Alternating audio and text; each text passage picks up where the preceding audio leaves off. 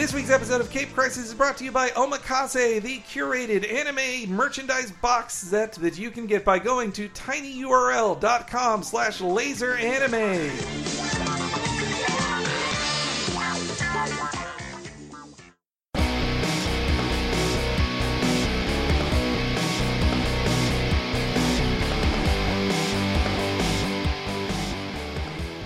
We could be heroes, and this is Cape Crisis, the comic book podcast on the Laser Time Network. Uh, it's hosted by me, H E N E R E Y G, on Twitter. That's Henry Gilbert Longways. Hi. Did we not want to break out Brett's sound effect for "We Can Be Heroes" this week? Is it inappropriate? Uh, we can be heroes. Oh, I don't have that one. Were you making fun of Bowie or Jacob Dylan? Dylan. Okay. And I'm talking about Brett Elst. That's Brett Elston being talked about there. Uh, follow me at just Brelston on Twitter. And we're also here Look how with, fast that was. with uh, co- a regular old co-host, Chris Antista. K. Risantista, dun dun dun dun dun, smoothing you into your comic book sounds. So I did find I found a good repository of 60s Spider-Man music. Yeah. that I, uh, that's probably where I took it from. I yeah, I, I need to sample. I'm saying I need to sample some more of it. There's I tons of found it on there. YouTube. Yeah, Yeah, but there's just those three really good. you notice ones. how one has the word seven, it has the numeric seven and eight afterwards. No, I There are others. There are others. Just not on the board. Oh, I see. Not on the board. Well, anyway, that brief intro is just yeah. R.I.P. David Bowie. I've talked about it on like eight other things. Yeah, but, we, Video uh, Game Apocalypse, the first segment was taken over by Bowie influenced games, including the still alive Bowie world, the virtual reality Oh Bowie my world you can still wow. go into. Wowie, wow, wow, Bowie. I mean, he had a big influence on comic books too. Other than just, I guess, the way he, He created the Action Man. the way he looks, the way he looks is uh, his many personas were very like comic booky in a way, Mm-hmm. or sci-fi influence. But the way it was reflected back on comics, just off the top of my head, the show Venture Brothers, he was he was a recurring character in it, and as were his other friends too. On top of that, there were. The Wicked and Divine right now Mm-hmm. is all about Bowie. Like it's a bunch of Bowie influenced children. Really? Well, it's like they're not saying I'm David Bowie or whatever. yeah, but they're all rock star, like they're all rock fashionista stars rock stars. in the style of David Bowie, Mm-hmm. and even in the first issue, somebody calls their characters the the musicians in it a bunch of kids who watch too much David Bowie, Mm-hmm. like that, and. And then also, I had read that David Bowie almost was going to have a role in Guardians of the Galaxy, the, the sequel. And uh, yeah, did not. Uh, also, I forgot he was in Twin Peaks, which uh, The- the- what's he going to TV do? movie, right? Mm, Yeah, yeah. So I mean, I don't know. And he would he have been in the reboot? Well, not the reboot. The re. I don't know enough about Twin Peaks. That that TV movie is a prequel, or there is one of them It is a prequel. Fire Walk with Me is a prequel. or one doesn't have have the rights. So I, I don't know. It's yeah, yeah, it's true. And also uh, one other comic book one I forgot about was comic writer and now prose writer and fiction writer Neil Gaiman. Mm-hmm. He worked with my generation's character designer for Final Fantasy, Yoshitaka Amano, Mm-hmm. and those two worked together on a couple things. One of them being this tribute to Bowie, like, Really? written by just prose by Gaiman. Art by Amano, and Wow. it's amazing really cool. looking. Like, look it up, guys. When when was this? Uh, I, I, you know, I actually can't remember the time on it. It was. Uh, let me pull up this story about it. What year It seems it like a was. news segment, Henry. Ah, 2004. 2004 was a short story Ahead of the curve, that Morning followed Boy. sci-fi versions of Bowie and his wife Iman around future New York City, a future he will not come to see. Bummer. Most of us won't come to see. If there's one flying car in there Uh, all right. Well, let's talk though. that's not driven by Vin Diesel on the set of Fast Eight. By the way, that's I'm predicting that Ooh. They do have to eventually have a flying hover car. cars. In I Fast mean, his Furious. car basically the car that that Start the new year new Nissan during Nissan's 26th Man, we just talk about cars and That's how an to- autoplay ad on the Amino thing. I, I didn't. Man, fuck you, comic book resources in your ad for ruining this. Anyways, I was saying that car that Vin Diesel drives past a helicopter basically flew i- at the end of Oh, seven. yeah, yeah. Uh, but that's neither here nor there. What is here and there As part on- of our format change for the new year, yeah, it's uh, in case you're just joining us. Uh, this is the weekly comic book podcast on Laser Time, where we talk about all, All the new, events all in different. the world of comics. And as part of being all new and all different, we now start off with a biography of a certain hero that we like to call the Superhero Spotlight. Select your hero. And this one, well, why don't I let his theme song speak for him? God. this is so embarrassing.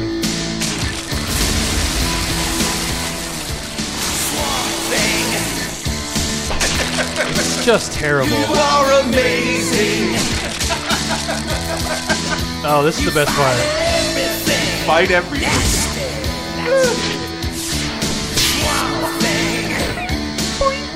Uh. Here's also going to be a chomp in a second. I think I love you, Swamp Thing. A little more.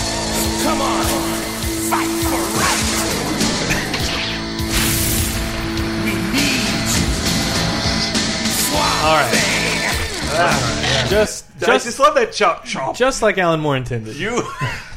well, Len Wiseman, I believe. So yeah, let's go back to the beginning. That was that was the Swamp Thing. Uh, Swamp Thing is this week's Super Spotlight because he is he has a new book coming out. I'm gonna have to read this. And in 1991, that was his animated series opening. But Which is from an era when so many things ostensibly made for adults. Mm. I don't even think intentionally targeted to kids, but once monsters and sci-fi things became the rated R or adult entertainment, it, mm-hmm. it of course a kid is going to want to like. Then when I see- there were Alien toys, Predator toys. Oh, well, like- you want to get into the all- toys? Well, I, yeah, the toys. I had so many of these Swamp Thing toys. Uh, I don't. were- I don't know why I was so into the- this, the- but I was. That, that animated series from 1991, I felt it feels like now the last gasp of Yeah. He-Man era animation. And Yeah, it's really just a year later, Batman and X-Men would premiere. That was a whole new era of A superhero less cartoons. shitty superhero cartoon. Uh, much better. oh, sorry, Much Batman's better. great. Batman's great. But X Men is that- less shitty. That animated series only lasted five episodes, but it's um, not good. It had two runs of toys that included Bio BioGlow, Swamp- BioGlow? I had that BioGlow. Swamp Thing, Camouflage Swamp Thing, I had that one. and vehicles vehicles such as the Bayou Blaster Oh, no. and Had- the Bog Rover. I had the Bayou Blaster. Wow. I was so into this. Did it just out of curiosity? Did it look gas powered? Because that's that, That seems uh, very. But what was cool about the toys is, unlike the Batman toys, Yeah. where it was like clearly the same mold, just repainted, these Swamp Things look completely different. Okay. Like the camouflage one is a different, complete makeup. It's he looks more tree, Yeah. like made out of branches and stuff. And then the the bio one is different. And then there's one where his arm is attached to a string. Oh yeah, it's like stretch S- arm, like or snare arm snare something? arm. That was, I think that is it. Yeah, that was, and it had its own video game from THQ back in never did play 1991. But, but let's go back to 1971, which is when Swamp Thing sort of first appeared. So All the way back. he was created by Len Wein and Bernie Wrightson. Uh, was the artist back in 1971 for the comic House of Secrets. It was House of Secrets 92. Len which- Wein ought to do more writing and less whining. in the early 70s. In the early 70s, just across all culture, there was this new boom of horror. Like Yeah. horror, horror of the 50s cycled back around. You saw it in you, you saw it in the films again, like the Hammer films Dracula mm-hmm. or Blackula. both DC and Marvel introduced Dracula and Frankenstein Yeah, into and their comic werewolves. pages. And it was partially due mm-hmm. to the Comics Code Authority lightening up its restrictions on horror books too. which had killed EC years earlier, and I got a Weird Science for for Christmas. Thank and I you, also lady. think it was guys of Len Wein's age who mm-hmm. were in their 20s then. They'd grown up Yeah. on EC Comics and were now finally expressing that love in the books Which they is were writing. weird because the 90s and aughts, mm-hmm. werewolves, vampires, and all that was not cool. Mm-hmm. And not as cool as it should have been. And then 20, yeah, not as cool as it should have been. And then after 2010, all the Well, they're all sexy and young now. It's va- I get though. What is the new era of vampires? remember, the- Twilight feels old. The, the people that Sure. the, the kids of the fifties and sixties grew up watching those Universal horror movies, Yeah. which I- like I, I my my mother was kind of into that, my father was, so I, I caught the tail the tail end of that trend, and I love it so much. So they created a Swamp Thing in July 1971, the House of Secrets book, Mm-hmm. but it was a one-off story about Yeah. a dude in the early 20th century that didn't. When they decided to make it a full series, they're like, "Well, this can't take place in 1917 or whatever. We have to." It's boring. It's got to be current. So then they did it again with Swamp Thing number one, October of 1972. Again, Len Wein and Bernie Wrightson doing the art. Bernie stuck around for the first 10 issues. And that's where they introduced the Swamp Thing origin we all know. Scientist Alec Holland. Uh, was working on a bunch of chemicals for, for plants in, In the, the bayou, swamp. in the swamp, uh, and then an evil guy named uh, like Al- Alcon Arcane came in and killed his wife, blew up his place, set it on fire, and while covered in fires and chemicals, Alec Holland falls into the swamp, and um, out emerges the Swamp Thing, a man made of plant life. Oh, I can't remember if the cartoon uh, actually mentions to explain all that. Like Uh, where, the where opening does show. I don't know how directly they I can talk about his the movie. death, the show but- does. Yeah, yeah, but they in the cartoon they it's almost like in the RoboCop cartoon they're Right. like, oh, he did get shot. Um, we're, let, us just skip over that. Now he's RoboCop. Buy the toys, and that's pretty much I think how the I think, I think deals what with the, the cartoons for shows like that operate is they let the movie tell the hard the hard Yeah. origin Yeah, story, totally. and then they just they don't talk about it ever. Like, oh, I guess Batman's parents were uh, murdered or something. Anyway, hey, uh, so yeah, that was the Swamp Thing who would go on these dank and grungy adventures. Fighting other so he was searching for dank nugs. he was, he was It's made searching of for his humanity again. He wanted to become Alec Holland again. And this was a fact I didn't find out until reading the Wikipedia page that I thought Man Thing was a ripoff of Swamp Thing. Man Thing predates Swamp Thing Yeah. by a year. And this this is an interesting tidbit from And the Wiki. all of it is predated by the uh, creature from the Black Lagoon. Well, yeah, it's not. None of them are. Nothing's original. And Shot in my been done hometown, before. uh, just outside but my that's a fish man, not a plant man. Yeah, So- but it's uh, like to capture the imagination like that. It's also one of the only 3D Universal horror movies. That movie was a sensation. Uh, judging by my biased trips back home, where there's a lot of merchandise for So it. Roy Thomas and Gerry Conway created co-created Man Thing for Marvel Comics a year and a half earlier.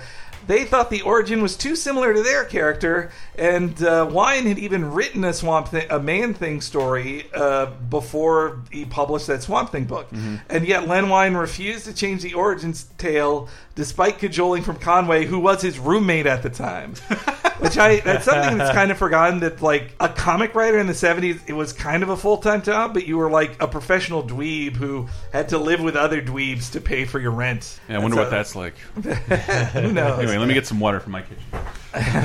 So anywho, yeah, They wiped this uh, off of my vid- Tecmo video game shirt. so Len Wein, you know, worked for about a decade on all these Not wait, not even Tecmo, Taito. Len, Len Wein worked for Yo, a decade Taito. on all these classic style Swamp Thing horror stories, and it kind of petered out. Like by It's the like eighties, only twelve. It, no, this, there's very few original it didn't Swamp last Thing a long. issues. Th- it didn't last a long time, and then come 1982, Wes Craven makes the R.I.P.. uh, uh, uh, R.I.P. Action film. is the Horror- is the person I think we can credit with bringing Swamp Thing into everybody's collective consciousness. Yeah. because he remembered these this short lived series. It had not been published in like 10, 20 years. Yeah, about ten years. but- yeah, yeah. But like people, people didn't want to make superhero movies at that point because they seemed too expensive. But then there's like, oh, this guy remembers this 12 issue run of Swamp Thing, uh, and wants to make a movie out of it. it. And I think this, in a weird way, kicks like reignited DC's interest in like creating shows and films for itself. Yeah, it's one of those funny things that Swamp Thing has oh, much more live action material made of him than say Wonder Woman. Yes. that he's had two films, a But they're- three they're, season like, television series, and a cartoon. forgotten. Two movies. Yeah, two movies. One in 1982 Mm-hmm. uh, was the first one. Starred Dick Durock as the uh, he played Swamp Thing, and he he was Dick Drock, make it pop.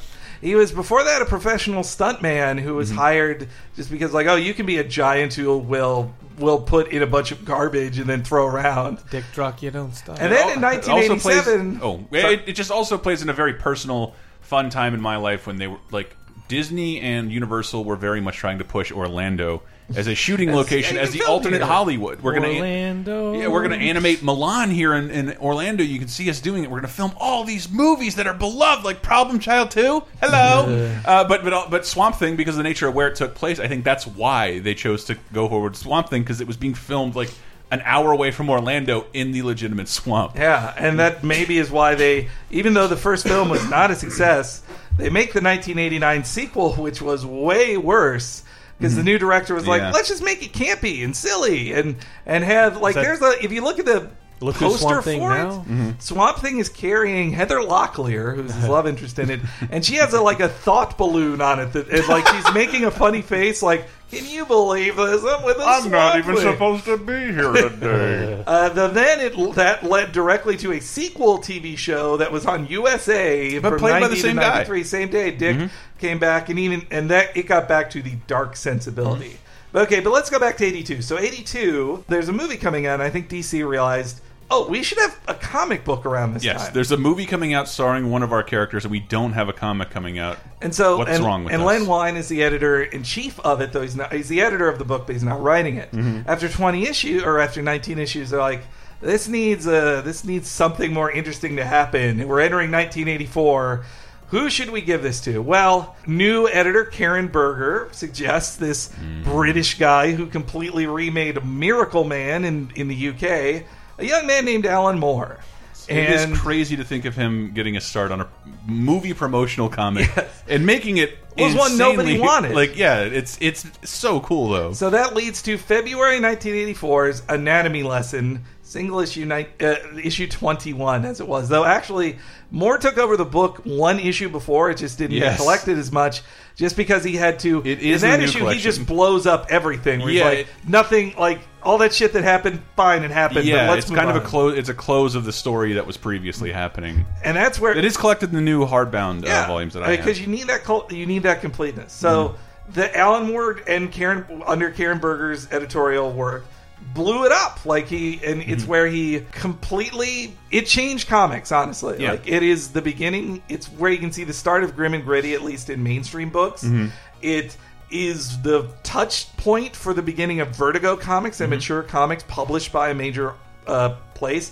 And it is a very serious deconstruction like Yeah. in an 80s style analytical deconstruction of what a superhero is with this simple thing. Alec holland was never swamp thing. Yes. he died and He- a he was- bunch of plants thought they were him. Plants and swamp-based bacteria consumed him, and and it's a, I forget what it's called, but it's based on a real bacteria that does eat the things and like inherit its instinct and memories. Yeah, it, I think it was like a test that a worm did a maze, and then they fed. Yeah. Then the worm ate the uh, a worm Yeah, was eaten by another yeah, worm. I forget it which was- type of worm it was, but yeah. And so yeah, it was the same. Well, this is deal. genetic genetic memory. Man. Adapt yeah, but that's how things adapt in the swamp. Mm-hmm. Um, and that was how I know how- uh. it was. This amazing it's Swamp sci-fi Thing- trick. It's a yeah. great sci-fi based in real science, which Yeah. is a DC thing. That's also somebody forgets about. Some people may forget that Anatomy Lesson is is both groundbreaking but also very tied to DC history. Yeah. It's it's based in science fiction, which DC is the more sci-fi Mm-hmm. of the two companies. And Anatomy of Lesson is a straight up horror comic. Yeah. Like it is it starts with a crazy beginning and then ends with like a tragedy and and voiceover and all this up stuff. until this point, it's like, oh, what is what is he, man? We'll put him in a room with that thing and a bomb, and that's how we'll create the superhero. Yeah. And instead they're like, no, Cougar Man. You have to go. It was all about going back to no puns intended, the roots of a character, Mm-hmm. Yeah. and and finding something new to do with him. The '80s were all about that. Alan Moore did it with a dozen other heroes. So what Swamp Thing what Swamp Thing is is is a walking Yeah. sentient piece of swamp garbage. Yeah. Who thinks who has the memories of this dead decaying body at the Yeah. bottom of the swamp. He is no longer Alex Holland. yeah, and then that trade you have the Saga of the Swamp Thing, or what is Yeah. that actually That's called? volume one of Saga of the Swamp yeah, Thing. and and it's great. Like it is. Yeah, it's where- and, and if It- you that, read that first issue where it's just him being depressed and growing into pieces of the swamp and Yeah. hallucinating He and just fighting it's, so, dinosaurs. it's super He's like a- trippy, and there's so much of it that is like that. Volume one and volume two are very mm-hmm. much like if you read Animal Man recently, and I think Swamp Thing was in that Yeah. too. Yeah, yeah. But like all that crazy art and imagery, it's like it comes straight from this book. Mm-hmm. yeah, Like, it, well, the it creation is really like yeah horror based like you said but just like the imagery it, it's really like lovecraftian Mm-hmm. and weird and like dreamscapes and it's really It's- cool Yeah, and Swamp Thing then goes through this whole thing where he comes to term with like I'll never be human again because I never was. Yeah. and he becomes a hero for the environment. He also has still has a relationship with his Abigail, his love interest in it, and Yeah.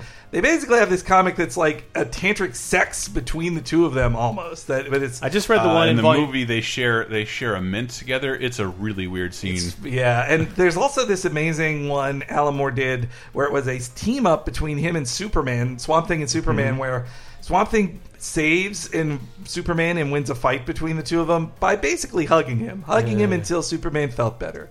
And that was Swamp Thing was the empathetic guy. Like he mm-hmm. won through he won through like feeling for somebody else, or it was very rare he punched anybody. yeah it was it was weird because yeah like I, I don't know that I would have liked it a lot as a kid because obviously as, at this age I was very more like what a cool toy. Mm-hmm. But when I read it again as an adult, it's like yeah, normally I am into more into comics that are like crazy powers or Mm-hmm. whatever, and it's like he doesn't really have any powers. He's just like he, well, I mean, he he's does super he- strong. He can heal himself. Sure, but he does in the sense that like he's just part of nature. Yeah. Yeah. He's like he's like a sentient He's a force of representative nature. of nature. So the- uh, but my favorite thing is, is I was reading uh, today. I read uh, damn, what was it? It was the annual in that collection, volume two, where Mm. he goes to rescue Abigail's soul from hell. Yes. and like he meets Deadman and Phantom Stranger and all these other DC characters that I think look kind of goofy. But when they're introduced through this path, I'm like, oh, this is actually kind of neat. And then they see the Spectre, and then they go to heaven, and they go to hell, and then he finds the soul and brings it back out. And then the next the next page after this like touching thing is the cover of the next issue is just Swamp Thing wrestling an alligator. and but on top of it, on top of it, it says sophisticated suspense, and it's, and it's a tree man wrestling an alligator. So, so under Moore's direction for about forty issues, Swamp Thing became such a different book. It was about him was coming Vertigo, in touch though, right? with. Well, no, Vertigo No? launched. It, well, it was Vertigo before Vertigo, hmm. and it has since been published that way. But like, I, I remember I read it because you handed me like this Vertigo sampler, and it was Yeah. in that. Well, and Swamp Thing, like Swamp Thing, got in touch with the green. It was Yeah. much more about eco- ecology and pollution and all this stuff, and also existentialism, big time, and introduced things like the Parliament of Trees, uh, which he worked for. But also, I dare you to make sound more interesting. Oh man, that's my favorite Rush album. to tell you again, to, Parliament of trees. to make it clear how much this created Vertigo, Karen Berger was the editor on it. She would later be, until she left a couple years ago, the editor in chief of Vertigo. She started hmm. Vertigo. She shepherded all the projects. She was the friend of all these great artists. Like everybody loved Karen Berger and all the work she did there. And that began on Swamp Thing. And also, Swamp Thing was where in issue 37 we met John Constantine. Hmm. He is an Alan Moore creation who first appeared in Swamp Thing. And now he's just become like this guy that everybody writes. Hmm. And same with Cain and Abel from Sandman, also first appeared, or sort of. Fir- well, I mean, Cain and Abel's first appearance. what DC's their real version of them was in Swamp Thing, and so then in issue sixty-five, Alan Moore left. Rick Veitch took over, and he was the artist on it. And he was on it till 88, uh, issue 88, which is he quit because he drew Jesus Christ in the book. Like he's like, yeah, and then it gets even weirder to the point where like a, they they introduced that there have been Swamp Oh, Things no. since the beginning of time, including one that held the Holy Grail for Jesus. And DC was like, In the desert? no, we're not going to publish this. And so, Oh, so it's not. It wasn't published. it didn't get published. It, Wow. it got completely redrawn, or parts of it got redrawn. And Rick quit in anger. And from then, Swamp Thing kind of just went on a downward tumble. Though they tried their best to reboot him, like in the mid '90s, Mark Miller, before he was the Mark Miller, Millar. um, and Grant Moore with Grant Morrison's help rebooted the series and put Swamp Thing on a very ridiculous Mark Miller type story that not, I won't explain the whole thing, but it basically ended it with him becoming God. Like the last issue, like and now I'm God and I watch over everything. Like in the Mass Effect. The next is- the next series reboot did not reflect that, but uh, that's when Brian K. Vaughan took it over. But not unlike Mark Miller, they gave it to a promising writer who would become an icon, but he wasn't there yet, and it wasn't him. He even admitted he was not ready to do Swamp Thing, and it was about Swamp Thing's daughter who. Uh, took over for him, and that they went. Swamp Thing retired from the Green and was living on the bayou with Abigail, and again, it was it was one Like a of pair of overalls over his green body. it was the most famous. Uh, it was the most well-known attempt to reboot Swamp Thing until 2010. Cut to 2010, which also could be seen as the death of Vertigo or the beginning change of Vertigo, even. So in 2010, Brightest Day was the follow-up to Blackest Night, the mega crossover in DC. Brightest Day began with a bunch of characters coming back to life: Hawk Girl, Dead Man, um, uh, Hawk Man. Martian Manhunter, they all came back to life and were dealing with being alive again. Say all their names again, but don't say man. Aqua, um, Hawk. uh, Hawk. Hawk, Hawk, Dead. dead. Mm-hmm. So they were all. Oh, there's they- one more. Who was a Martian oh, hunter? There you go.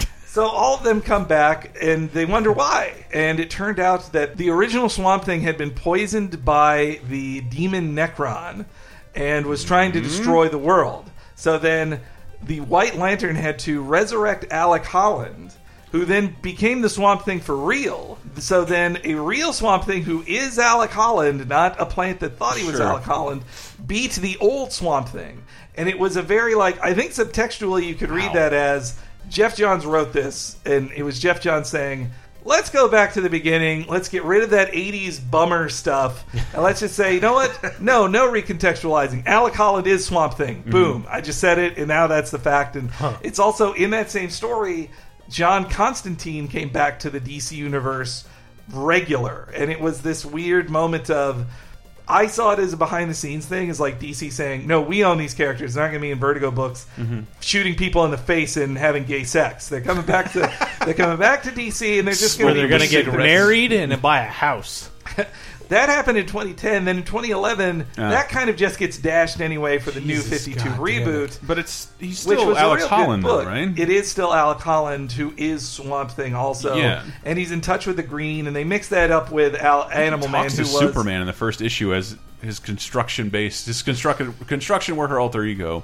And and a- meanwhile, Animal Man is in the red, and it's the Yeah. green and Yeah. the red battling each other. And it had, I mean, it had a dynamite creative team, including writers Scott Snyder and Charles Soule, who are Mm-hmm. two of my favorites. But the book ended last year, and but but Swamp Thing has still been pretty active, Mm-hmm. and that leads us to today, which on January sixth, Len Wein returned to Swamp Thing, and it's Wow. a new. I think it's just a limited series, and it's very retro. That's what I'll say. It's I'm not loving it because my Swamp Thing is Alan Moore's Swamp Thing. That's just mine. I don't Yeah. I don't care much for Len. And I don't hate Len Weins. It's fine. And he got the perfect artist in Kelly Jones, who uh, he's in the '90s. He was horror comic artist par excellence. He did well. This is, I guess, the one that Brett maybe knows, and maybe Chris too. That he did. The, do you know the Venom miniseries where he fought Juggernaut?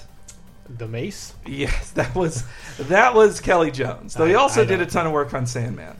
And uh, yeah, other than that, there's the only other thing going on with Swamp Thing is that he didn't. I think he must have been tangled up in uh, media rights for a very long time because he. They kind of tried to sneak him into the Justice League Unlimited cartoons, but they couldn't actually say, "And here's Swamp Thing." They're just like, "Here's a dude who's green and stuff, and we can't talk about him anymore." else, it's it's weird. It's very it's very weird. Just that that I think did Universal just own the rights still? Or I'm sure they, they signed over some ridiculous contract, like thinking like, well, we made the Superman movies, and that's probably not going to happen again. No. I, it was way too expensive. What were we thinking? What if Uh, it's just a guy in the swamp? Just a guy in the swamp. We're not doing anything with him. What do we want him for? Uh, and then I- he inadvertently becomes like the fucking Spider-Man liaison to the rest of the zeitgeist between comics and the rest of pop culture. it's true. And it's it's very it, it, thinking back on this, it is very bizarre to see Swamp Thing so utterly well represented. Yeah.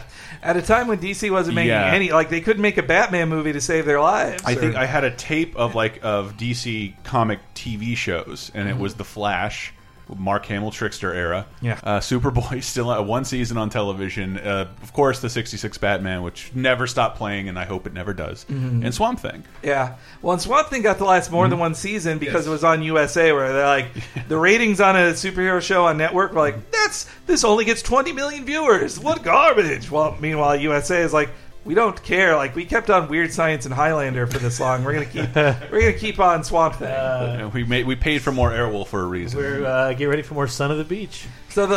that was FX. So the last bit of news with, with Swamp Thing is that he seemed earmarked for the Justice League Dark film that Yeah. Del Toro says he's going to make, but I'll believe that shit when I'll see it. Del Toro makes one eighth of the films he says he'll make. How are you Probably gonna- because like he can't work in a studio system. How are you a going to make all the films that need to lead up to it, or b League of Extraordinary Gentlemen that shit where you have to introduce like John Constantine and Deathman and Swamp Man? it was so all weird. The same 20 when minutes. we rewatched that movie, it was nowhere near as bad. which one? LXG, dog. Like in my mind, it was unforgivable. Mm-hmm. And It's- like I it's built it up really- over ten years that it was that bad. And then we watched. It was like, no, wait a minute. Nemo rules. It, This ship is cool. it does seem self. Jekyll's special effects were ahead of its time. that that actually It in my seems- mind it looked shitty, but it looked It, cool. looked, it lo- did look good. It the seemed- vampire chick was good. It seems stupid in a very self-aware thing. Like you're going to drive a submarine into Venice oh yeah, that and doesn't start- make any sense at all. and and then have a car fly out. And None of in- it makes any sense. But like when we were watching it, I was like, I'm having a great time. Yeah, this is fun. Uh, like I but like at, when we saw it in the theater in 03, I was like, we all left like, oh, we're smarter than that. I, I still haven't seen the whole thing. Uh, Weren't you there? I think I, I well either my brain blacked out before the end or I left early. I think I left early. Heidi was. Oh, you might have. Um, yeah. so that's this week. How many tabs you got open? superhero spotlight. Select your hero. I hope you've all learned a lot about old Swamp I Thing. love I think Thing. there's nothing left to learn. He's I ama- would- I he is would really amazing. recommend those Saga Swamp Thing books. Absolutely, that, that's exactly where to start with Swamp Thing. Mm. It's maybe all the Swamp Thing you need, but if you're Yeah, interested in I more, tell you what, in between now and the, I'll go read the new Swamp Thing. Yeah, Give it a actually, shot. Scott. Well, the Scott Snyder and Charles Schultz Soule books are really they're Yeah, good. no, I- They're I like those real too. good, I did- I couldn't- I didn't They were follow some it of the in- best stuff of New Fifty Two. Yeah, I, then I lost interest for some reason, just like Animal Man. I forget Yeah. when they started combining all that stuff into Rot Yeah, I didn't World. want to read both. I, I, I had too many crossovers. I did, anyway, fin- I did finish Animal Man. At least. Let's get into the news real quick. There wasn't a ton, but uh, first off, Batman 66 that you mentioned, Chris, turned 50 this week. Oh, yeah. 50, the first episode aired 50 years ago. Uh, and same, uh, but and speaking of television and comic books, it's more active than ever. That Marvel first off says they're already they're developing for TV the Damage Control TV show. Mm-hmm. We mentioned that before. But apparently, they're already developing a second comedic Marvel TV show. Wait, I did see that. on see top that. of Damage Control, and Wow. on top of that, Jesus. they they thought they were going to do it last year. They're really doing it this year. Mockingbird is going to get her own Shield spinoff. That'll, so be, that'll be dead in a year. Agents of Shield, eh, probably. like she's fine in the show. I, I but love I'm like, Mockingbird the character. I but, think she's yeah. the, the, in the show. She's totally fine, but I'm like, you don't need no. Like It's A- kind Agent of Carter got- works because it's completely separate time period, Yeah. looks distinct. I don't know if you put. I think it's grown a little too fast. Yeah, I don't know. I mean, reserve judgment. I guess maybe they'll make it because I'm, what I'm worried about is like if you put two screens of those shows next to each other, won't they look identical? They're the same time period with the same stuff. I- Unless and she's going to San Francisco. Like I, I don't guess. What, yeah. what you? Well, meanwhile, the DC universe on TV is shrinking because TNT was thinking of making a Titans Mm-hmm. TV show, a Teen Titans show, and they didn't go past the script process. It was announced this week, like, Eh. yeah, no, we're not making it. But doesn't seem to fit in with their brand of like women solving murders. Is that is that all that the is channel what is? TNT is. Yeah, Rizzoli and Isles, and uh, I wish they still showed first run Law and Order there. Uh, while meanwhile, Kevin Smith is going to be directing an episode of The Flash by the end of this season, a May Should cool. episode. I'm a guy who doesn't hate Kevin Smith. I'm a rarity in the comic world. Apparently, he's done a lot of good for I, comics. I don't hate him so much now. I, mm-hmm. I eh, and then then came some news about the co- uh, about the movies. There's Civil War two had some new details and including stuff about Black Panther and Spider Man, which was followed up with the confirmation that Ryan Coogler is directing Black Oh, okay. Panther. It was still It's rumored confirmed last again. week. It got confirmed. I just this- watched Creed and it was um, excellent. As, Oh my God, as Diana it? pointed out on it is this On what?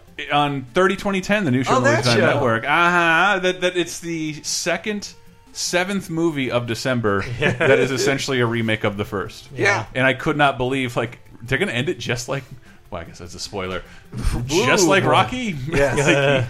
and they are. They did. yeah. I love the line. I think it was the uh, the announcer saying like just summed it up perfectly. Apollo Creed's lineage r- trained by Rocky. Like Mm-hmm. he's the perfect fighter. I like that. I like that idea. I like Yeah. that idea. I love I love Michael Michael B Jordan. I hate saying the B. the Human name. Torch. You mean? Seeing Yeah. him re- have his 2015 redeemed. Hell little yeah, bit. man. Yeah. The Human Yeah. Torch didn't even happen. Like he's like, who fucking cares, man? I Yeah. was, yeah. I, I for, just forget how good he is and stuff. Uh, really So like that good. guy. Then also the, Joe, the the Russo brothers, who also are directing Infinity War, they were apparently doing a round of interviews. They one they said that they they also want to see a Black Widow solo film. Mm-hmm. They're like, hey, we agree with you guys. We're not. Leave us alone. We agree. uh, but they also said that they say they've planned it out now for Infinity War. They say there will be there will be sixty seven characters. in it. Sixty. Did they say that, or did They- somebody? They said 67. They said we've got bored of the characters in this movie. In these movies, 67 names. Are I'm. I'm a little excited just because I, I just I mean I that mean, imagines. Pepper Potts is one of those names. It's not like 67 superheroes. Right, No, yeah. It's not 67 superheroes, but like think about Maria Hill, think about all of S.H.I.E.L.D., think mm-hmm. about a lot of Asgard. Everything that the Netflix Defender series. Oh, they're yeah, probably they gonna could all be be there in too. there. That I, I, it has to be what they're talking about, Yeah. right? Man, Yeah, I yeah.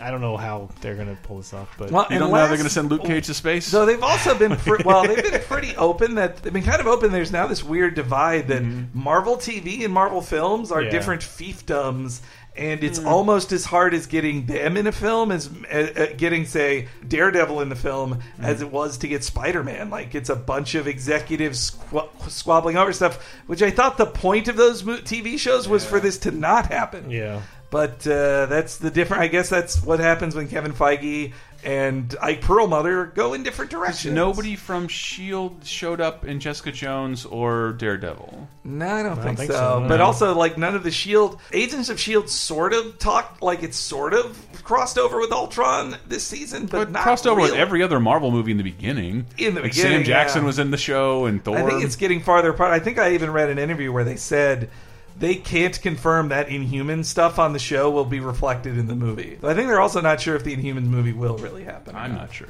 Uh, and lastly, uh, to, to not talk about movies or TV the whole time, Aw. Marvel had this very interesting article Yeah. about Civil War II, which was The creative powwow behind yeah, it. Yeah, they invited a reporter to the creative powwow on Mm-hmm. how they're doing Civil War II. It was like they always do these, uh, you know, summits, creator summits each year, or multiple times a year. I think even where they're like planning out what how what the big crossover is going to be and how the other books are going to be reflecting it.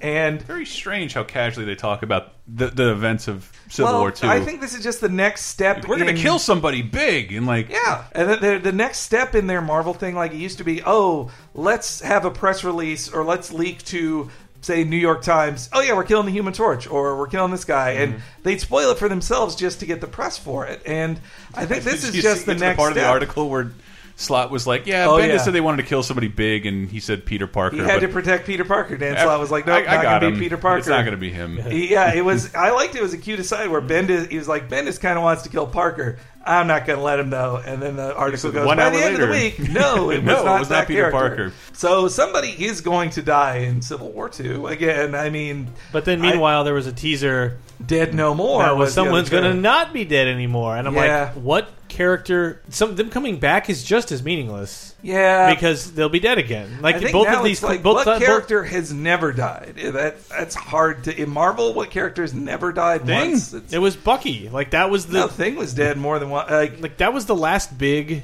Uncle Ben and Gwen are the only ones, but even Gwen, you're like Gwenpool kind of is a cheat. Like the Gwen Stacy who died on the George Washington Bridge, she she's never come back. But Sure. there's a Gwen. Well, there's Spider Gwen. There's D- But Uncle Gwen Ben coming back, there's no reason for that. Like that's pointless. Anyway, I am excited for Civil War Two. that it's basically Mm-hmm. this different divide of a minority report type thing where a character can predict crimes and Captain Marvel is leading this group that wants to arrest people before they do their crimes, while Iron Man is now on the opposite side of saying, Yeah. "Hey, they got to do it before you arrest them. This is fascism."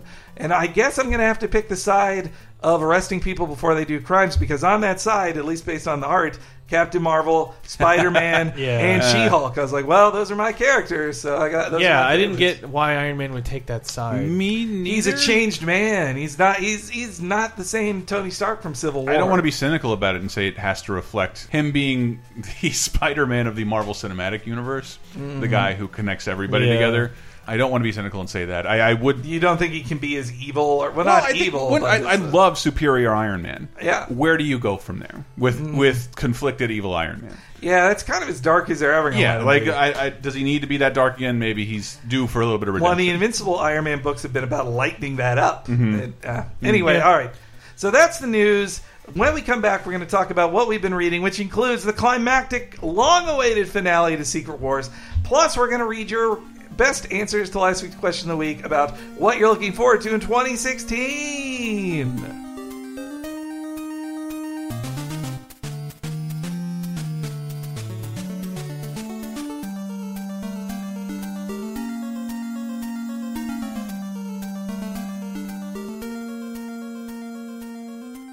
Wanted to let you all know that this week's episode of Cape Crisis is brought to you by the subscription box service Omakase. Do you like getting uh, uh, surprises in the mail once every two months? And do you like anime like Kill la Kill, Naruto, and more? Do you also enjoy getting access to streaming anime, uh, manga, and other great things? Well, you get all of that through signing up for Omakase, the bi monthly curated geek box uh, for anime fans. And how do you sign up for it? You can do it by going to tinyurl.com slash laser anime. One word, that's tinyurl.com slash laser anime. Signing up through there helps out the show, and we thank Omakase for sponsoring us.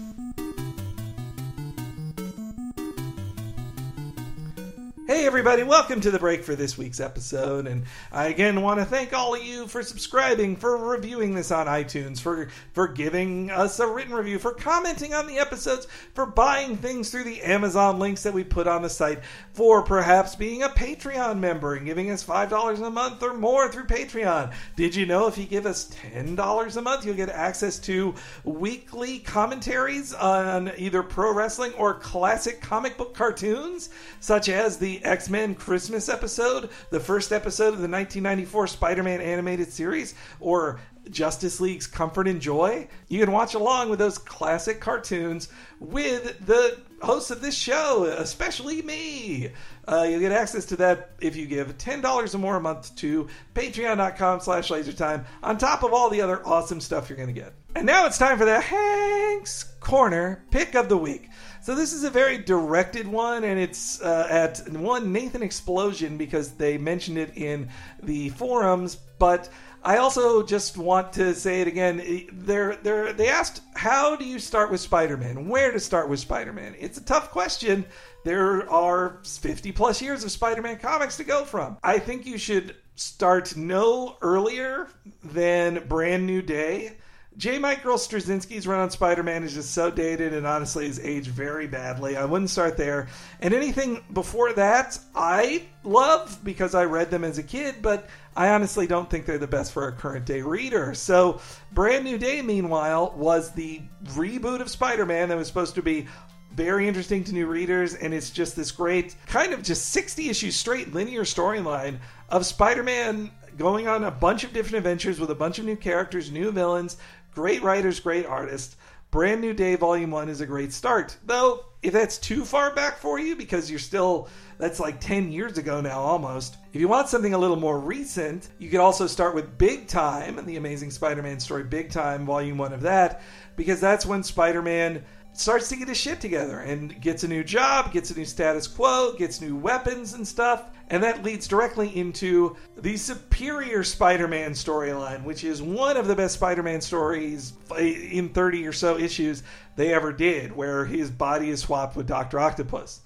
So I would say either, and you can start with Superior if you just want a fun Spider-Man story. If you want an interesting new status quo Spider-Man story that's different from any of the previous stuff you read, and then that goes straight into the lighter Amazing Spider-Man reboot and Spider-Verse, which is an, is a great celebration of Spider-Man for Super Spider-Man fans, but not the best starting point. So again, the two, the three I would suggest is Volume One of Brand New Day, Volume One of Big Time or the first volume of Superior Spider Man. And you know, you can get all those on Amazon through the links on this episode's page on lasertimepodcast.com. Check that out.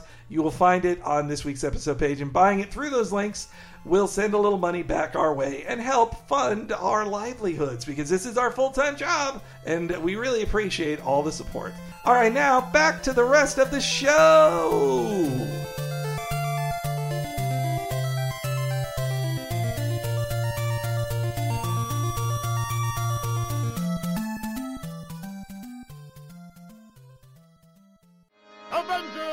Avengers Assemble!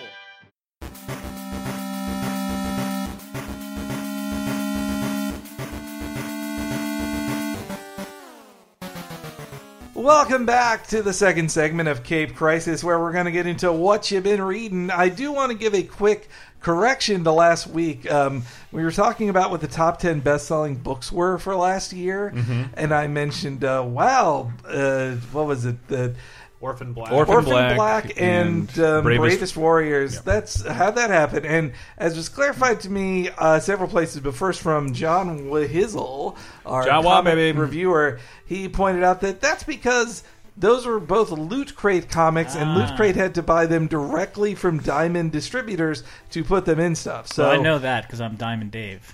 Diamond Diamond Dog. Distri- Diamond So- Dog Dave Diamond Dog Dave's distribution. And that's, by the way, Diamond Dog Dave is Oh, here. Shiny baby. Uh, so, all right, now that that correction is out of the way, Do you have a correction sound effect?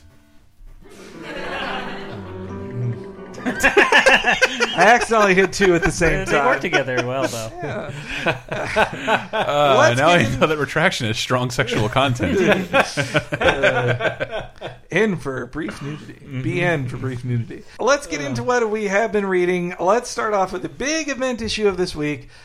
Secret Wars number nine, the big finale for Secret Wars. We've all Sandra- been waiting favorite for it. Sandra Bullock movie. And um, I don't look.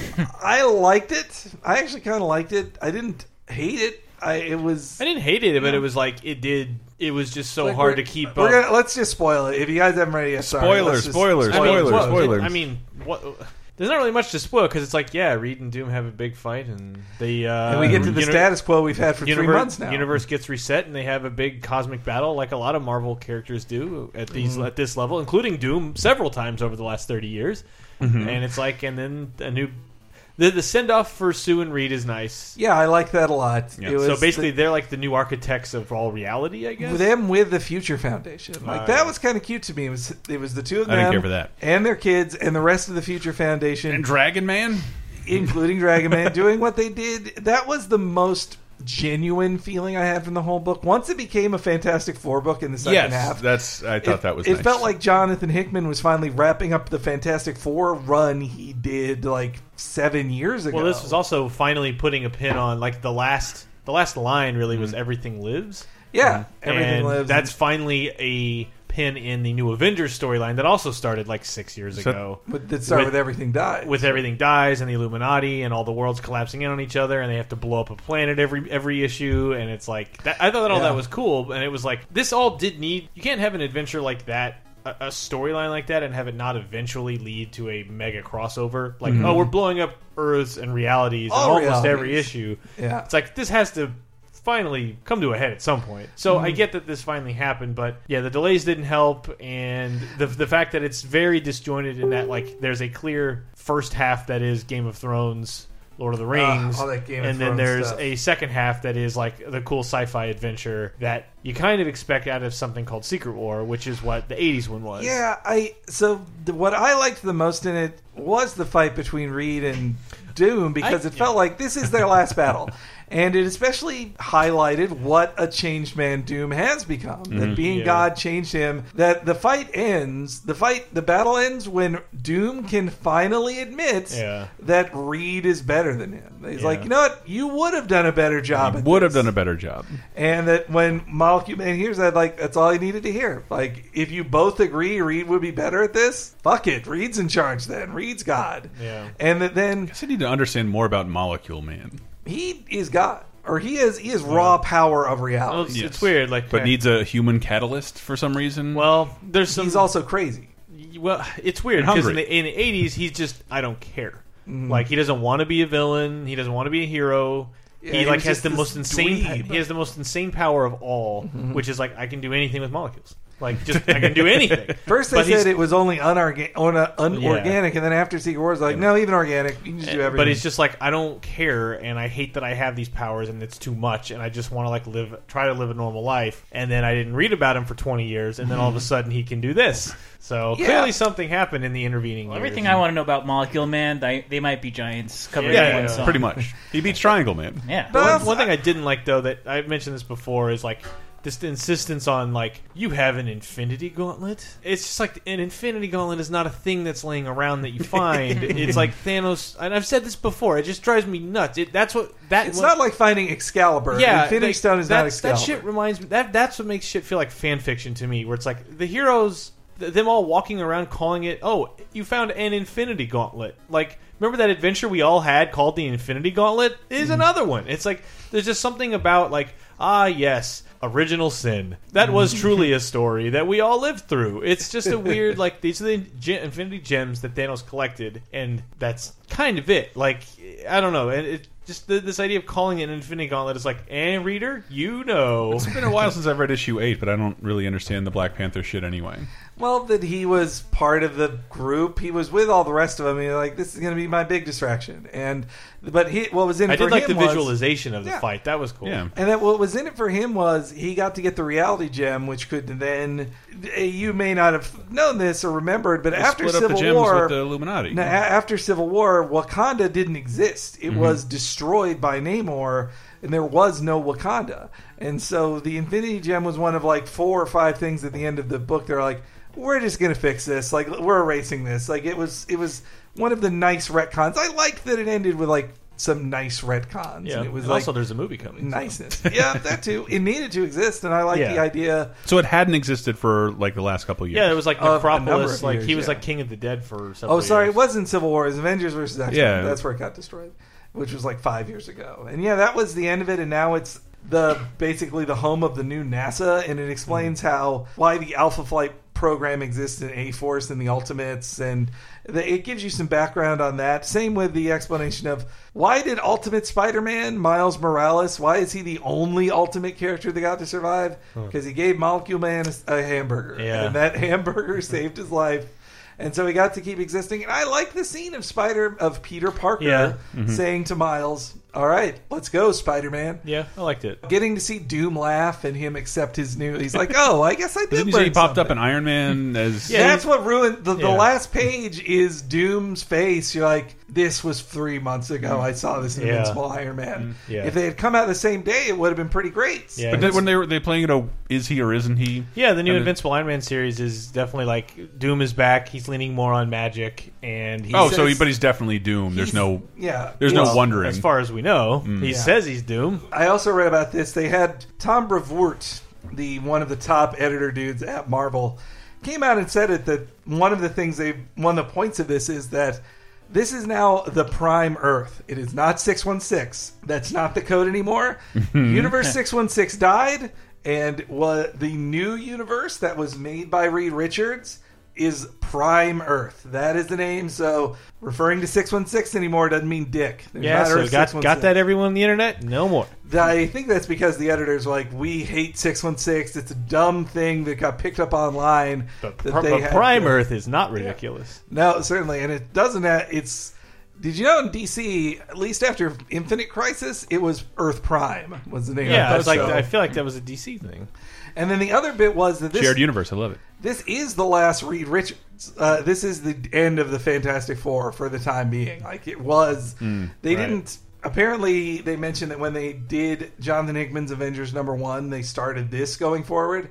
They didn't know it was going to be the last. It was going to lead to the last Fantastic Four story.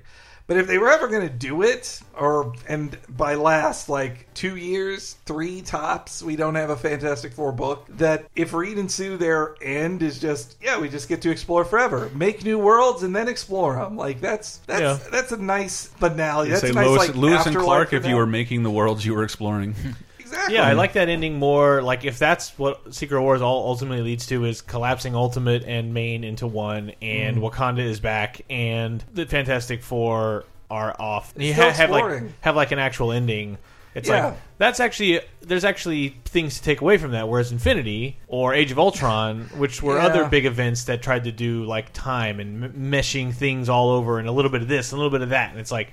And who cares? The outcome was uh, Angela shows up, and and already nobody And cares. Galactus went to the Ultimate Universe. Galactus and- went to the Ultimate universe once, and then uh, oh, there's Inhumans everywhere now. Yeah, Like- I I did also like that. If anybody's going to be the shepherd of the Marvel universe now, having the first characters of Yeah. the real Silver Age Marvel universe watching over it, that's it's a touching finale too. I didn't. I didn't get though. I mean, maybe not supposed to read into it this much. Read into it this much, but uh, like if he, the idea is that like, like Mr. Fantastic is then able to recreate Earth, right? yes. So he recreated Earth Yeah. with all the same warring factions yes, that it had before. that's that's I- sort of like why I'm not totally satisfied by the ending. and it's like, I think he like, saw- oh, I still had to make sure Thanos is around. I think he saw that Doom made the mistake of trying to recreate everything when when Reed was just like it has to be just back to zero for Reed. The only stuff that got to change was because Black Panther changed it or because ah. Molecule Man changed it. As- ah. and Doom got his face, which I guess was, a, gift from Reed. A Reed touch. But all the rest was like, or it hmm. was Doom got to keep it because of his godhood. Who knows? But, Right. Huh. But everything else apparently went back to zero. So I hmm. don't think you read too much into it after all. Finally got that sound effect. That's fine. That's fine. Well, and speaking of events, Dave, Yeah. the Walking Dave, Dave Rutten, there was another big event this week, and I read this issue as well. What, uh, what was it? Walking Dead 150. which was not that monumental. I mean, Well- wa- not a lot happened in the issue. I mean, I think it's it, because five issues ago or what four, six issues ago was Yeah. 144, which closed The out real the, shit happened. Yeah, closed out the third omnibus and had a lot mo, the most deaths ever. in- yeah, so this new issue, I expected someone who has been around a long time to die. That's just what you expect out of big issues. 100 was the perfect example of that, and there wasn't that. That didn't really happen. There was, uh, I mean, basically. I try not to be spoilery about Walking Dead, but this issue was not that big. So, it, I mean, it's basically Rick finally starting up like his own army to to take care of Alexandria and, and keep people safe and fight against the Whisperers. Like he he, he starts it because one person attacked. No, the, two, these two people attack him. He kills one of them, You can and blame it on a concussion, like he's concussed and then makes his choice. But no, I think it's it's one of those moments, just like when he says, "We are the Walking Dead," Yeah. or the death of hi the death of Lori, or the death of Glenn. Yeah. It's this moment of like it's a change in the dynamic. Yeah. The same when when Glenn died, or when Jesus showed up and said, "Oh, the world's way bigger than you think." Hmm. Yeah. Same deal with this. It's him saying. You know what? We're going to build an army. What could go wrong? Yeah. And this this could be the start of, of Rick's fall from grace. So Yeah. I think that's it's an, an important character moment that will probably inform the next fifty issues. yeah, I mean that's what I was thinking. So what is a status quo change? There, he's well, Rick is decided starting to build he- an He's army. Mm-hmm. building an army. He might be going crazy. He might be going crazy with power. They kind of suggested that Negan is like What, did they finally happy get that it's power? all happening. Yeah. Well, and also, But I thought like uh, Carl got some stinky on Yeah. his hang down. What? Yeah. Coral? That's right. He's become a man. Yep. But I don't know. I just thought so much more was going to happen with this issue, especially because last issue it ended with well, the the entire issue was Negan and Rick talking. So I thought like, oh, will Negan finally be freed? Will like Negan try to kill Rick or something? No. Uh, and then at the very end of the issue was Dwight, who was Negan's like second hand man, who then like went over to Rick's side. He ended up taking. Uh, he took out Lucille because I think he just he wanted to like. The it- there was yeah, they were suggesting that he was going to become the next Negan, but he just leaves in the Then he issue. came back. He, he's What? back on the last page, isn't he? Is he? Uh, no, no. Ne- well, Negan's on the last page. I- no, but, no, no. I or Dwight, he- the guy with yeah, the I thought face. He came back. But anyway, I thought like he would do something in the issue. He didn't. Um, it was just a. I yeah, I just expected something big out of this issue. It was like a longer issue than usual too, but it, it was just kind of it was it was no different than like the last four or five issues where it's like you're just building to something. You're not. This isn't the issue where things happen. Really, I well, mean, like, because it's it'll be issue two in a collection. I think that's the other problem. That now that every collection, well, it's always been every collection is Yeah. six issues or a multiple of 6 Mm-hmm. So no, until issue three hundred, I guess Yeah. they're not going to have an important issue that will also be the end of a collection. yeah.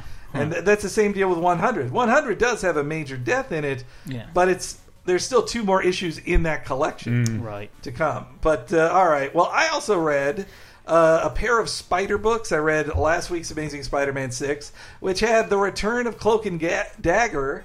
Cloak and Dagger, their first all, new, all different appearance. they're, they're great. I love Cloak and Dagger. I read Silk number three, which is a book. I am loving the story too, but the inconsistent art is really starting to get to me. Like it's just, oh, guys, come on, man. They've had three different artists in three issues, and Yeah, that, that's- from issues one through three. It's hard to keep a. Just a big part of reading comics is, I mean, there has to be a consistent feel, and At least for a anytime- storyline. like- yeah, for one storyline. Anytime you pick up an issue, you're like, wait, it, it's so distracting. Where a lot of times you're like, wait, is this the right comic? Like, did I buy mm-hmm. the wrong thing? Because you're like, wait, this isn't. or this was supporting character doesn't look the same Yeah. anymore. It's especially that, and I, I know I was definitely spoiled as a child reading Amazing Spider-Man Yeah. by Mark Bagley, who he he basically took like four issues off out of sixty. Yeah. like, and so that's just that was an unreality then. Now it's impossible. but, but That like amazing, happen. it was like here's McFarlane with a decent sized run. Here's Yeah. Erik Larsen for a huge run. Here's Bagley for a huge run. It was like very Yeah. like the very consistent. And then the next person they got was Steve Skroce, who did like eight issues and then went off to work on the Matrix and was like, "Oh, this is Wow. way easier. I'm just gonna make. I'm just gonna do storyboards for the Matrix." wow. Uh, I also read Howard the Duck three, which is starts with the tease that Howard has become Silver Surfer, but they don't they don't follow up on that in it. Uh, and then lastly, I read Power Rangers Zero Ooh. for Boom Studios' new uh, grown up Power Rangers reboot. I give it a B minus on art. It's all right art, but uh, it has an interesting grown up storytelling to more grown up storytelling to it. Uh, they actually get a drink instead of have milkshakes. they have a they have a well no but they do use Facebook which the original lineup Yes! can't do and it is the original lineup so Amy Jo Johnson. Uh, well including including Trini who's been dead for like a decade but um, Really? I didn't know yeah that. she's she's been dead for a while Whoa. it's it's There's sad. that Billy who wanted to kill himself. For a yeah while, and who's who's just gay now who's happily gay but anyway but was that- bullied back on the Power Rangers. so it take yeah I think they feel bad about that now. Uh, and that one lady in the crowd thinks everything is so funny. yeah. So it takes place right after the uh, first the Green Ranger five parter, uh, and it's Tommy is dealing. It's a little, emotionally deeper than you got in the show where. Tommy is dealing with like I betrayed all these people. They know I'm a fool. I know I'm a failure. They lit that green candle, and now I'm a dweeb. I know, man. I felt when that green candle thing was Uh. going, I was like, man, I want to see more Green Ranger. Don't light the green candle, no. and also, it has a Bulk and Skull like side story, like a six page Thank God. goofy backup story. It was a fun little book. It uh, it also did one thing that they could never do on the show because it was too technically complicated. But Amy Jo Johnson thong. the Megazord, no, the, the- she does do something. Oh. But uh, the Megazord is fighting, and then a bridge collapses, and so then the Pink Ranger's like, "Oh, I got to help him," and then her piece just flies Mm. off of the Ah. Megazord, but it doesn't break anything. Like, and then the it, it did something. What if like, you were like the Megazord's ankle? Like, wouldn't that be if the you lose problem? one of the legs, you're Yeah. kind of fucked. Yeah.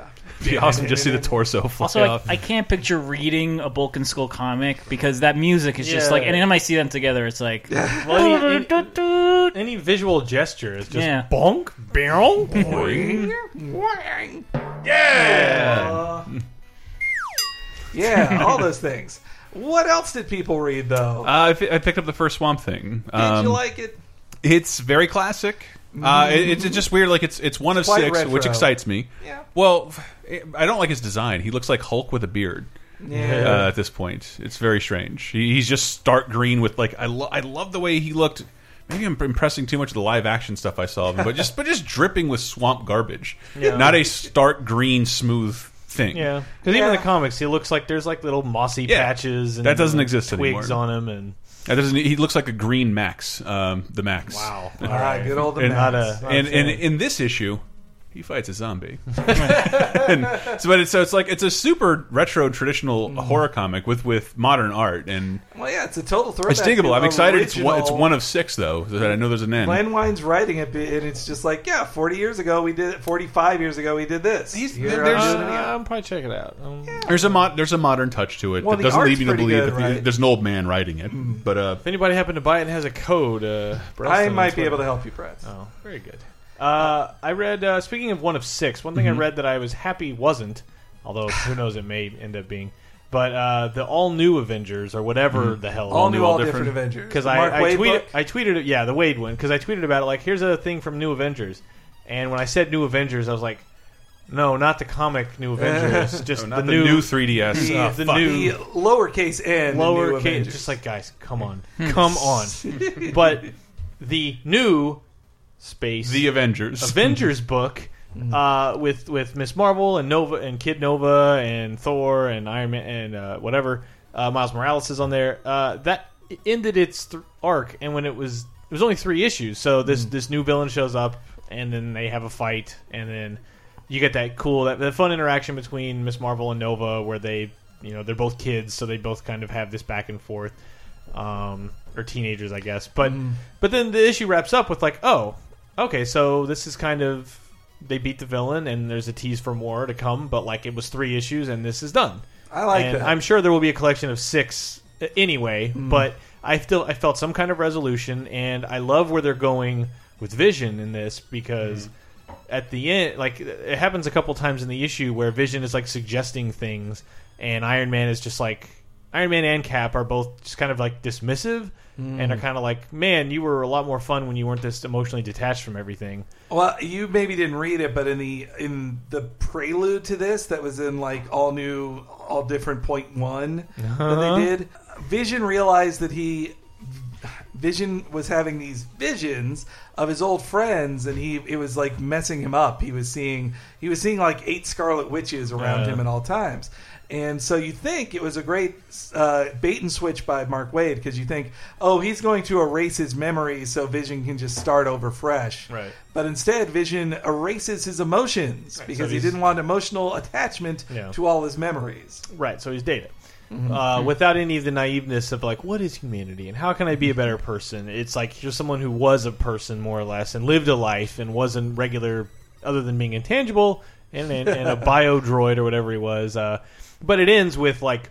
There's just a couple of really good panels of his eyes kind of going narrow, like after someone says like, "All right, Vision," anyway, and he's just like, And Vision's all like that Fry meme. yeah, and he, yeah, basically. And he's it just you can tell Vision's kind of getting even though he's supposed to be emotionally detached, you can tell he's he's angry. And it ends when uh, they find out that the villain who chased them to Earth was there because Nova was there, and he, he they had had a run in I guess in an earlier Nova comic. Ah. And so everyone was like, "Why did this guy even come to Earth? Why did he cause all this trouble?" And this and Sam's like, uh, "Well, I mean." Uh, and I he's, he's about to come clean when Vision says, "Oh well, he's he's one of the Nova Corps. These people probably see Nova Corps people all over the galaxy. He just saw a Nova guy and, and was Ah. like, whatever. And then they're flying away, and Nova's like, "Cool, man, thanks." And he's like, "Just remember that you owe me." And then and then Vision flies away. Wow, I and so like it's that. like, and it's like, man, you got blackmailed by Vision. and so like, there's they're teasing that Vision, so something's up. He So- cannot forget.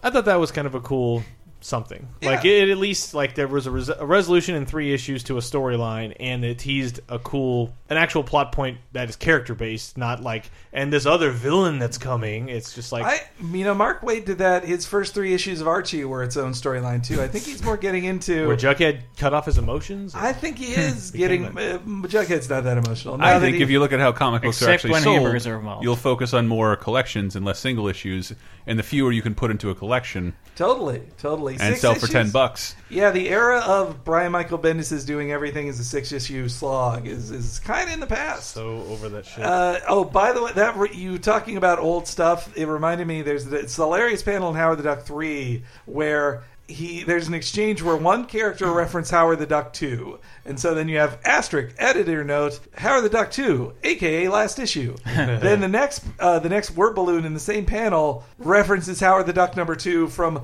the last volume of it, and then the editor says. Howard the Duck 2. No, the other one. No, not the one from 1976. The one from last year. the other one from last year. It was really funny. I like they're playing around with that stuff. and I did uh, read the next Web Warriors, which continued the multiple Spider People versus multiple Electros. Yeah, story, cool. which is still fun. Yeah. And uh, I mean, it's it's a great way if you want to read something that has Spider Gwen, Spider Ham, Spider Spider Man Noir, like all on weird adventures. It's, Spider-Man India. Yeah, and it's Super funny. Sentai Spider-Man. And it's funny because uh, this is supposed to be like, oh, there's only Earth Prime, and it's like this one doesn't care about any of that. Nah. It's like this is Earth 4212, and this is Earth 66, and Well, like they don't care. Secret Wars 9 ended with them inventing new universes. So Right. I think it was them just admitting, like, yeah, there are going to be lots of universes. Just remember, the real Marvel one is number one, everybody, not 616, okay? Sure. Six one six just implies too many.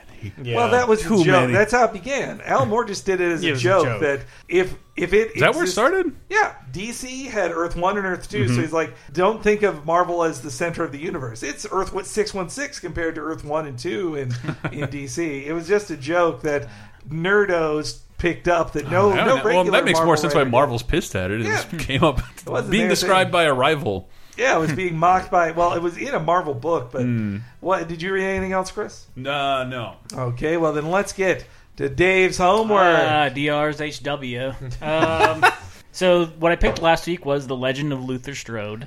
yes. Um, I was a little bit in the dark because Oh. there was a thing at the beginning that bet- mentioned like this is the first. It's not. Oh, a d- okay. I fucked up and gave you volume two of the Legend Oh, of Luther sucks. Strode. Not You'll never want to read volume it again. No, I mean I liked it. yeah. Uh, it. It was a little bit in the dark, but there is the first page says like What this happened? Luther Strode is a boy who like uh, who became powerful but Yeah. lost his family and lost uh, like a lot, of, lot of his innocence. But it starts off with like I, I caught on pretty quickly. All right. I I'm know. very It just, it just sorry I though, love Dave. the first volume of that, and then it, it really turns into like a teenager's Goku fiction. Of I himself. love it was so vi- it was And- more way more violent than any other comic I've Yeah. ever read. And at first I was like, "This is a little bit much," but then it, it kind of like came back and was just so violent that I'm like, I, I got to see how someone's killed next. Like, guy There's getting the top blood part of his everywhere. head cut off. There's a scene in the mall where like. Everybody in the mall, they're not killed, but they're they are like basically corpses, Mm-hmm. where they're like stacked up and like it's you gotta it's like one page near the end where there's just like a mall where people are stacked in ways to like because I forget I forget Well, what the then villain is, but like in he's the, like in the a book, mummy. In the book, once he he does become Goku, Luther Yeah. Strode is basically a Super Saiyan Goku, and that he's fight guys who are on his level. Yeah. But every other human is made of tissue paper. Yeah, like pretty they much. can just be torn in half in a second, and Yeah. blood explodes everywhere in that book. Yeah. is- Here's him ripping somebody's heart out. yes. Uh, This is a street level thug. yeah, um, yeah, but yeah, ha- like half there's two people in the in the entire uh, six issues or whatever that are basically Luther Strode level of power, mm-hmm. and you like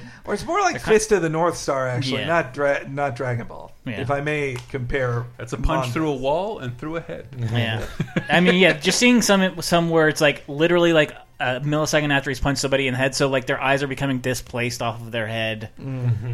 But man, that that one mall scene, it's like there's like the way that this one enemy who's like a mummy has like set up all the bodies where it's like people's butts are like hanging out of like a fountain, and that's it. And in the very top of the fountain are dead babies. really, really Fuck, good. It's I fucked up. I It- probably looked like a weirdo on the bus, like just li- Yeah. like I'm like I got to look at every little detail in here. It's like Looks where's like a psychopath. Where's Waldo? yeah. And the only only line in it is Jesus.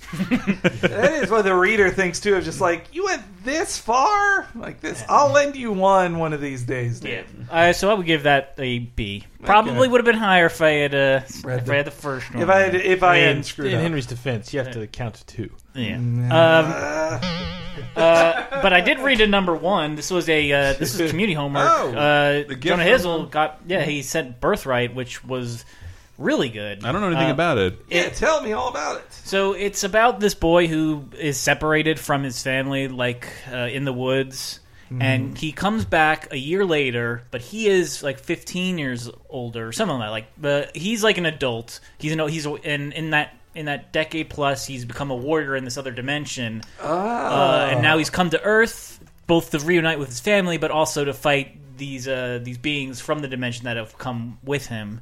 Uh, so it's like him trying to reconnect with his family, but also taking them on this like crazy adventure. Ah, that's pretty neat. So I really liked that. There's some stuff at the end of it that kind of uh, I, I I don't I, I want to read more of this, but I don't like the direction that it's going in. because it's don't- volume one of a continuing thing. Yeah. right? Okay. Um. So like, I kind of want to read more about the adventure, but I'm a little bit worried about where they're going to take it. Interesting. Yeah. Mm. But I really, really liked it. Sounds Uh, like a fun fantasy book. it, yeah, and it's it's one of those ones where I'm reading and it's like this this should be and probably will be a movie at some point. Mm-hmm. Just that concept That's of how like most image books feel to me. yeah, I just love the concept. Like it's not something you, you see that much where someone is separated from their family, comes back way older, mm-hmm. and, and like their their family has yeah been It's a it's only- reverse flight of the Navigator. kind of.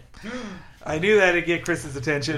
Yeah, Let's Right. do this week's homework assignment then, Dave. Let's uh same stack as last week, but just to get you up to date, and I'm double checking that these are all the first volumes now, and they are. Uh, we've got again Gotham Central, the wonderful police procedural that takes place in Batman's Gotham City, an amazing book uh, from Ed Brubaker and Greg Rucka and Michael Lark. We've got Agents of Shield number one, the uh, collection written by Mark Waid, which is just a fun w- series of one-off Marvel team-ups. You've got Batman, the animated series Mad Love and Other Stories, which is the uh, Bruce Timm, Paul Dini uh, origin of Harley Quinn. You've got The Coffin, a fun little one-off sci-fi book about a man who wants to who builds a suit that can make him live forever, but at what cost? That logo, I keep thinking it's the Goon. yeah. That is pretty similar to the Goon logo. Uh, and then lastly, Ocean, the Warren Ellis uh, sci-fi adventure that would also make a very good movie, and it's a one and done about a uh, planet uh, of made of corpses and a guy in a spaceship and.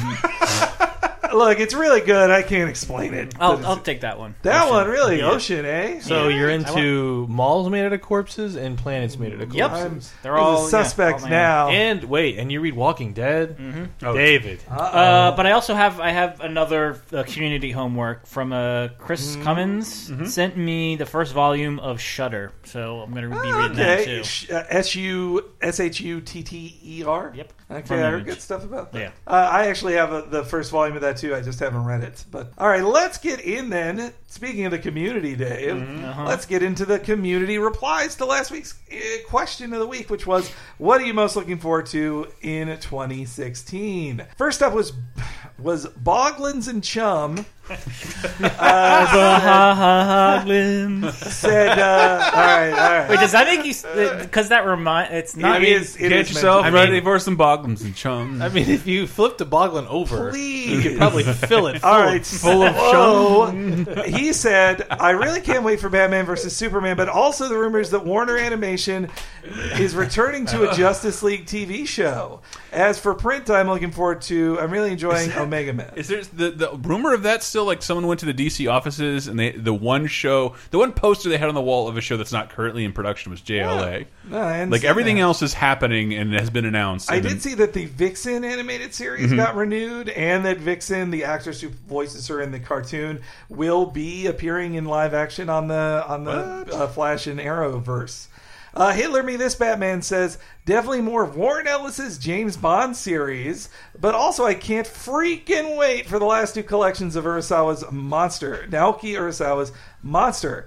It's been published in the U.S. before, but all through 2015 they had reissues of these gorgeous three-in-one volumes. And yeah, I've I've been reading. Urasawa did Naoki Urasawa did 20th Century Boys, one of my favorite books. He d- did uh, Pluto, which I'm still going through, and he did Monster, which is Bob Mackey's favorite comic book, I think. Uh, Huh. Wow, Bob Mackey. that's right, Bob Mackey, the host of Talking Simpsons. Uh, Shirking Off says, aside from the MCU stuff and Deadpool, I am most excited for Paul Dini's Dark Knight, a true Batman story, which is his Vertigo book autobiography about him being violently mugged and get, and dealing with that through Batman. through working on Batman at the time. Uh, Uh, they also are, the uh, Shirking It Off is also looking forward to Venture Brothers season six. Ooh. Gene Simmons Toyota says, I'm looking forward to seeing how Jason Aaron and R.M. Guerra's The Goddamn develops. And I uh, issue one of The Goddamned was very good. I Mm-hmm. Yeah, I want to mean see check more that of it. out. The Tingler says, by far DC's Legends of Tomorrow, a Justice League style team show with a mix of heroes and villains set in the uh, set in the progressively more superb CW Arrowverse, facing off against Vandal Savage, starring Brandon Routh, and it's only starting in two weeks. Man, I was walking home the other day and I saw a giant pile of sand on the sidewalk, and all I could think of was like, eh, it's Vandal Savage. Yeah, I should put this guy in a bottle instead Or do, of or do something other than just leave him here on the street. Uh, Kelshaw says the dream team of Brubaker, Ed Brubaker, Sean Phillips, and Breitweiser, the colorist, are returning to Criminal for Deadly Hands of Criminal in April. Huh. Ticks all the boxes. Yeah, oh god. If you, Chris, if you read the Criminal one, then it's basically an Archie comic. But No, oh no, I'm, my I'm god, very, So very. good. I, if you have any criminal collections, I would love.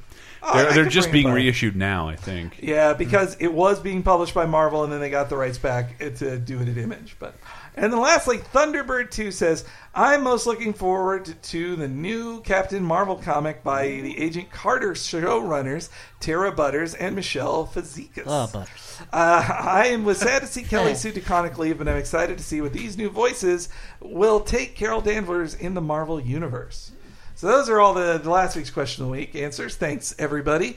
Let's get into this week's, which uh, in honor of is, mine is what you're looking forward to in my 2016. Christmas present. Just wanted to thank my girlfriend for getting me Weird Science, the EC collection with foreword by none other than George Lucas, Ah. Wow. um, who was quoted on the back saying, "They made me feel like I was part of Amazing Adventures."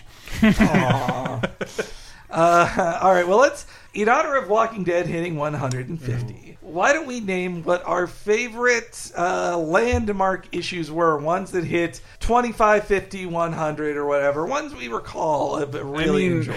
I, I, Walking Dead 100 was a weird situation because I was really, really involved in the show and really, really involved with the marketing. Okay, I, I, I probably told It was a whirlwind Walking Dead weekend for both of us. because I, I read it on the floor of Comic Con and then immediately had to host a video interview with Robert Kirkman, and I think even And though Charlie Adlard, even right? though we've met before, like I think he thought like, well, this is just going to be a dude who's going to ask me a bunch of stupid questions because it's for a marketing thing, and like, no, I'm actually pretty pissed at you. I, I'm actually, I like, I immediately opened the. Uh, interview with like I cannot believe what you did. It's like, oh, I thought this was a puff piece. Um, yeah, he probably thought like, oh, I- you're just another attractive, handsome guy from EW to ask. no one ever assumes I'm that person. Nobody ever. Uh, that was a good weekend. I did enjoy that. Uh, boy, I guess for me, Spider-Man 400 was quite an event, amazing. Spider-Man 400. It was the death of Aunt May. Ugh. It was so look. It was Ugh. knee deep in the Clone Saga. It led up to bad things too, but Yeah. I felt the farewell to Aunt May was a good one, which Like, has been it- negated. It should have. Ke- it was negated within three years, but they should have kept her dead. And That's she my died point. again. Yeah, she did. well, she nearly died, but uh, oh, also though, Amazing Spider-Man 700, which was the end of Dying Wish, where uh, Doc Ock finally replaced him. Yeah. that was amazing too. that no pun cool. intended. It had a million alternate covers that were just a great Yeah. excuse for let's just have a bunch of awesome paintings of, of Spider-Man done. So, somebody sent out the, the I think the alternate cover to the Anakin and Obi Wan comic, and it's just a Kenner Anakin Skywalker. That's the cover. It's just a Wow. Yeah, that's one of the alternate covers for I Secret. Secret Wars Nine. Is the Secret Wars I think toy? They- I, Oh. I know our friend Cheryl. Uh, she she asked me. She wants those hip hop variants they did last year Oh, that were yeah. just classic hip hop covers, but with but done in the style of Marvel Howard the characters. Duck and Rock, Rocket Raccoon doing she Run the wants Jewels. posters of the, those, and I was like, I don't think they've done them yet. Marvel would be fools not to. But uh, anyway, so yeah, Spider Man. Actually, I'm going to go with Spider Man 700. Amazing Spider Man 700. That's Hmm. fine. I feel like we've done this before because I think we may have because I think I know both you and I talked about the hologram covers for like the 35th anniversary or whatever, Yeah, that 30th was great. anniversary. But those weren't uh, a multiple of 100. I guess that's Or true. 25. Oh, for I think for the 50th Cape Crisis, we talked about 50th issue. Yeah, maybe that's that, maybe right. that's what Yeah, I'm thinking of. Uh, I definitely think of obviously Amazing Spider-Man 300 because of, Of Mc, course, McFarlane yeah. and Venom and That uh, cover with the 300s, the 300s behind him, I love that. I It's love so that cover. hokey and cool, and And I've then seen it parodied a million times now. It's, it's great. been done, even yeah, it's been parodied a lot. But then just as a change for mm, like Spider-Man, like that's such a it's like here's an, I mean it's very 80s the way comics were going in the 80s where it's just grim and grittier and like everything Mm-hmm. was getting a little nastier, but it was still like here's a villain that doesn't care about all the He other knows stuff. he's Spider-Man. knows he's Spider-Man. It doesn't you know doesn't feel like outing him isn't gonna like do anything with that information other than use it to go after him Mm-hmm. personally and not like really sick other people or he he doesn't just care about to eat Spider-Man's brain. well, he doesn't. Not even that. That- that's wasn't a- at that point That's an. Erik Larsen thing. Like Yeah. this is just like here's a big weightlifting guy with an axe to grind who now has your alien suit and is pissed at you and almost killed himself until he yeah blah blah blah Venom. But like as an anniversary issue for introducing this villain that is like he got played out to high hell to the point where like we don't even know what to do with him anymore because he's done everything. Mm. But in that issue, he's the most he's the best he's ever been. Also, what I loved about it was that it was very clear, like turning point, because they said for plot purposes, the black costume is gone forever. Because Mary Yeah. Jane's like, I hate seeing this. Yeah. I never want you to wear it again. And up until back back in black, Yeah. the, in the mid two thousands, they didn't really ever have him wearing again. Like, The only time. I the only time I know he did was Spider Man 14. yeah, and, and I, outside that, of that, that felt like it was just because Todd McFarlane wanted to draw him in that suit again. Yeah, it- yeah. And so, as a fan of the red and blue, I love seeing that issue end with him putting back on the red Yeah, and blue it's a costume. cool moment. And also that 301 is the same cover Yeah. design, but him in red and blue, which honestly feels like a slight time saver for McFarlane. But Sure. It was a great moment. I, lo- I love that too. Yeah. Uh, I'm gonna say the Adventures of Superman 500, which was uh, the when Superman, came. In heaven. Yes, so like yeah, but Pa Kent like meets Superman in heaven because he had a heart attack or something. Tells him to come back. Then the issue ends with the four uh, Supermen. The reign of the Superman Bas- preview. Basically, yes. yeah, trailers for each of their storylines. And they weren't Keep so good, but, following it in all the other books. but yeah. it was just such a. It was a like it was an event comic, just like the Death of Superman. Superman, where Oh, like yeah. it, like this one came in a white uh like poly bag. Yep. Had like a lenticular cover. I was all- so excited to get that copy. I Yeah. read I read through it a million times Yep. over and over again. And I tried to figure what my favorite super Yeah. new Superman was, though many- obviously it was Superboy. He was How Yeah, many houses is- will I buy with how valuable this comic This'll be be? so- It was robot valuable. Superman for me. Cyborg. Yeah, I didn't know he was going to turn heel. But uh, Sure, that's true. Eradicator was the worst though. He was the he was Yeah. the crappiest. They like All right. jobbed him out halfway through, didn't they? Sure like he became. he's the only one who got well he did and didn't die but yes he totally he's the one who got jobbed out to, to cyborg when cyborg destroyed coast city but that's a story for max landis to explain anyway uh, that's our picks what are your favorite uh, mega numbered issues uh, that you remember reading tell them in the forums at lasertimepodcast.com slash forums there'll be a link to it also in this week's episode page which you'll also find on lasertimepodcast.com along with so many other wonderful podcasts like Uh, laser time this week. We're talking about fired creators. Apparently, we didn't get too we get we didn't get into comics enough, according to comment commenters. well Uh, i was worried that it would just be the same of like when we did creator feuds or whatever Mm-hmm. it was i felt like i talked for a million years about jack kirby versus stan lee so this Hmm. Yeah. time i was like i don't want to do this i'm yeah, not it- do it. someone did point Son out of a bitch stabbed me in the uh, back. what that uh, Howard the Duck was. Yeah, Steve Like, Gerber was fired. From was Howard fired the Duck, from Howard and the then Duck. he sued them to try to prove he owned it instead of Marvel.